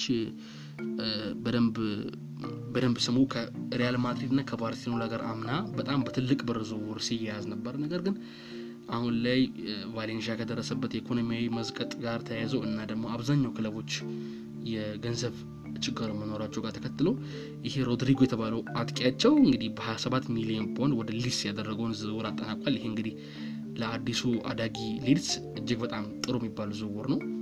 ሌላው ዝውውር እንግዲህ ሮቢን ኮች የሚባለው ጀርመናዊ ተከላካይ በ21 ሚሊዮን ፓውንድ ያስፈረሙ ነው። እንግዲህ የተከላካይ የፈረመው አምና ሊድስ በሚያደርግበት ሰዓት ለክለቡ ወሳኝ የነበረው ቤን ዋይት የሚባለው ተከላካያቸው እንግዲህ የብራይተን ኤንድ ሆቭ ንብረት ነው። እንግዲህ ቤን ዋይት የሚባለው ተከላካይ አሁን ላይ ይሄ ቤን ዋይት የሚባለው ተጫዋች እንግዲህ ወደ ብራይተን ስለተመለሰ እሱን ለመተካት ነበረ ይህን ተጫዋች ሲፈልጉ የነበሩ ለረጅም ጊዜ ሲከታተሉት ነበረ።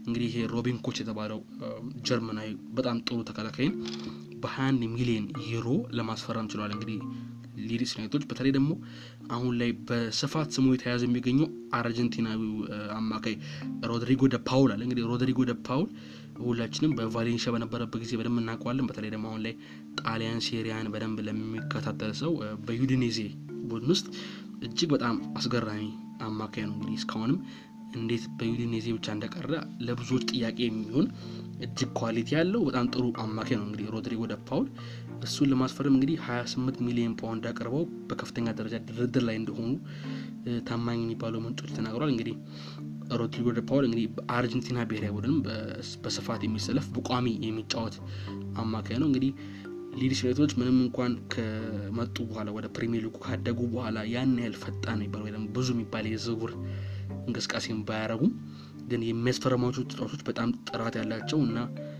ሊድስን እንግዲህ በቀጣይ ዓመት በሊጉ የሚያቆዩ እንዲሁም በሊጉም ቆይተው በጥሩ ደረጃ እንዲፎካከሩ የሚያደርጉ ናቸው ተብሎ ይጠበቃል። እንግዲህ የሊድስ ዩናይትድ ዝውውሮች በቀጣይ ዓመት በማርሴሎ ቤልሳ ስር እንግዲህ ምን ያህል ተጽዕኖ ፈጥረው ሊድስን በፕሪሚየር ሊጉ ያቆዩ ይሆን የሚለውን እንግዲህ አብረን የምናየው ነው የሚሆነው።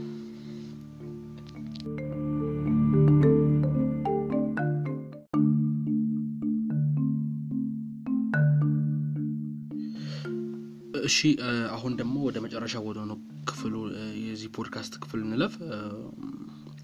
መጨረሻ ላይ ለማንሳት የፈለግነው የዝውውር ጭምጭምታዎችን ነው። እንግዲህ መጀመሪያ ማንሳት የምንፈልገው የቤለሪን ጉዳይ ነው። እንግዲህ የአርሰናሉ የቀኝ መስመር ተመላላሽ ሄክቶር ቤለሪን እንግዲህ ከባርሴሎና በአስራ አምስት አመቱ ከመጣ በኋላ እንግዲህ በአርሰናል አሁን ላይ ዓለም ላይ ፕሪሚየር ሊግ ውስጥ አሉ ከሚባሉ ጥሩ ጥሩ የቀኝ ተመላላሽ ተጫዋቾች መካከል አንዱ ነው። እንግዲህ አሁን ላይ በጠንከር ብሎ የተሰማ መረጃዎች የሚጠቁሙት ቤለሪን ወደ ወደ ፈረንሳዊ ፓሪስ ሰን ጀርሜን የሚያደርጉ ዝውውር በጣም ጠንከር ብሎ የተወራ ነው። እንግዲህ ቤለሪን በአርሰናል እንደሚፈለግ ነገር ግን አርሰናሎች ጥሩ የሚባል የዝውውር ሂሳብ ከቀረበ ቤለሪን ለመሸጥ እንደማያቅማሙ ነው እንግዲህ ይህ መረጃ የሚጠቁመው እንግዲህ አርሰናሎች እንደሚታወቀው እና በስፋት እንደተዘገበው ከፍተኛ የሆነ የዝውውር ሂሳብ ችግር እንዳለባቸው ግልጽ ነው እና ቤለሪንን በእርግጥ መሸጥ አይፈልጉም። ነገር ግን ለቤለሪን ጥሩ የሚባል የዝውውር ሂሳብ ከቀረበ ለመሸጥ እንደማያንገራግሩ ነው እንግዲህ መረጃው የሚጠቁሙ። ምናልባትም ይህ ዝውውር የሚሳካ ከሆነና እንግዲህ እንደተባለ ከሆነ ወደ 35 ሚሊዮን ፓውንድ ድረስ ነው እንግዲህ ይህ ዝውውር ሊያወጣ የተፈለገው። እንግዲህ ቤለሪን ይህ ዝውውር የሚሳካ ከሆነና ቤለሪን ያን ያህል ብር ለአርሰናል የሚያመጣ ከሆነ እንግዲህ አርሰናሎች በረጅም ጊዜ የሚፈልጉት የቶማስ ፓርቴ እንደዚሁም የሊዮኑን ሁሴም አዋር ለማስፈረም በሚያደርጉት ርብርብ ላይ ይህ ብር ጠቃሚ ይሆናል ተብሎ ነው እንግዲህ የሚጠበቀው። በቀጣዮቹ ቀናት የዚህ ዝውውር ጉዳይ በስፋት እንደሚዘገብ ነው እንግዲህ የሚጠበቀው። ሌላው ሌላው የእንግሊዝ ክለብ ኤቨርተንን ይመለከታል። እንግዲህ ኤቨርተን በስፋት በዘንድሮ የዝውውር መስኮት ላይ የተሳተፈ ነው ማለት እንችላለን። እናም በዚህ ሳምንት ብቻ የናፖሊውን አማካይ የሆነውን አላን እንደዚሁም የሪያል ማድሪዱን ኮከብ ጄምስ ሮድሪጌዝን ለመጨረስ መቃረባቸው እንደዚሁም የሕክምና ምርመራቸውን በዚሁ ሳምንት ሐሙስ ዕለት ወይ ደግሞ አርብ ዕለት ለማድረግ ወደ ወደ ሊቨርፑል ከተማ መጥተው እንደሚያደርጉ ነው እንግዲህ የሚጠበቀው። እንግዲህ የኤቨርተኑ አሰልጣኝ ካርሎ አንቸሎቲ ከብራዚላዊ አማካይ አላን ጋር በናፖሊ ጊዜያቸው ይታወቃሉ። እንደዚሁም ከጀምስ ሮድሪጌዝ ጋር ደግሞ በሪያል ማድሪድ እንደዚሁም በባየር ሙኒክ ቆይታቸው ላይ አብረው ሰርተዋል። እናም እንግዲህ እኚህ ሁለት ተጫዋቾች በክለቦቻቸው አይፈለጉም። አለንም ከናፖሊ እንዲወጣ ይፈለጋል። እንደዚሁም ጀምስ ሮድሪጌዝ በአሰልጣኝ ዚነዲን ዚዳን እንደማይፈለግ ይታወቃል።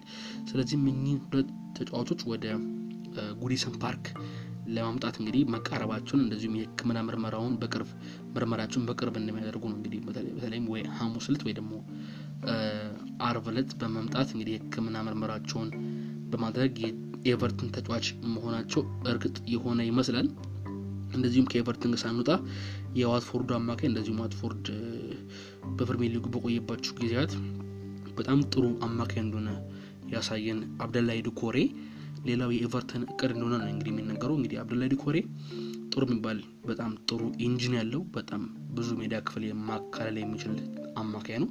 እንግዲህ አንቸሎቲ አማካያቸው ላይ ያላቸው ችግር እንግዲህ ቅድም ባልኳችሁ በጄምስ ሮድሪጌዝ እና በአላን ዝውውር ለመቅረፍ ሞክሯል። ሆኖም ግን ይህም በቂ አይደለም ብለው እንግዲህ የዋትፎርዱን አብደላይ ዱኮሬ ቀጣይ እቅዳቸው እንደሆነ ነው እንግዲህ የሚጠበቀው። የዋትፎርድ ወደ ዲቪዚዮን መውረድ የዚህ ዝውውር ሁኔታን ያን ያህል ከባድ እንደማያደርገው ይጠበቃል። እንግዲህ በቀጣዮቹ ቀናት ከአለንና ጄምስ ሮድሪጌዝ ዝውውር ቀጣይ የአብደላይ ዱኮሬ ዝውውር ነው እንግዲህ ቀጣይ ኤቨርቶኖችን ወጥሮ የሚይዘው ማለት እንችላለን። ሌላው ቅድም ያልኳችሁ ዝውውር መስኮት ወሬ ላይ የተወሰነ ለመጨመር ማንቸስተር ዩናይትድ እንግዲህ የዶኒ ቫንደርቤክ ዝውውርን ቅድም በስፋት እንዳነሳነው ለመጨረስ almost ቀናት ነው የሚቀሩት። እሱ ዝውውር ካለቀ በኋላ ሙሉ በሙሉ ትኩረታቸውን ወደ ቦሩሲያ ዶርትመንዱ ሳንቾ ማድረጋቸው እንግዲህ ግልጽ እንደሆነ ግልጽ ይታወቃል። ከሱ በመያያዝ ግን ሌላው የአርቢ ላይፕዚጉ ፈረንሳይ ተከላካይ ዳዮ ኦፕሜካኖ እንግዲህ ሌላው እቅዳቸው እንደሆነ ነው የሚነገረው። እንግዲህ ሶልሸር squad ኡን ካየ በኋላ የተከላካይ ክፍተት እንዳለ እንደዚሁም ሀሪ ማጉየርን ለረጅም ጊዜ ማጣመር የሚችል ጥሩ ተከላካይ እንደሚፈልጉ አምኗል። ይሄን ለማድረግም እንግዲህ የአርቢ ላይፕዚጉ ዳዮ ኦፕሜካኖ ቀጣዩ እቅዳቸው እንደሆነ ነው እንግዲህ የሚጠበቀው።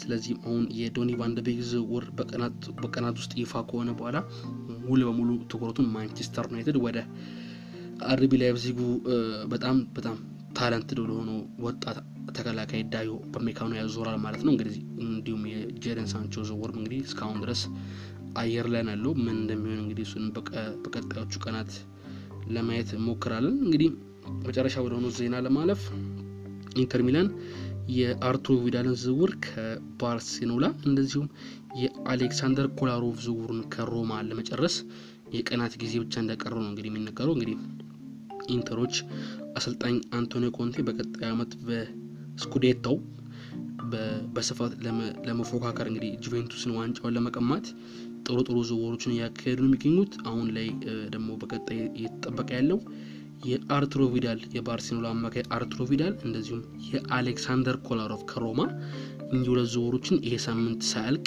ሁለቱንም ይፋ ለማድረግ እንደተቃረቡ ነው እንግዲህ አብዛኛው የአውሮፓ ሚዲያዎች እየዘገቡ ያሉት ጠንከር ያሉ የዝውውር ወሬዎች እኚህ ናቸው።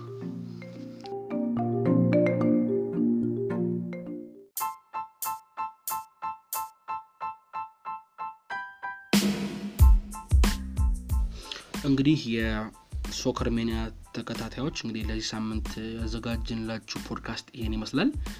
እንግዲህ አስተያየት ካላችሁ ወይ ደግሞ ይጨመር ይቀነስ የምትሉት ነገር ካለ ከታች በምናስቀምጠው አድራሻ ማድረስ ይችላሉ። በቀጣይ ሳምንት እስከምንገናኝ ድረስ እንግዲህ አብራችሁን ቆዩ። መልካም ሳምንት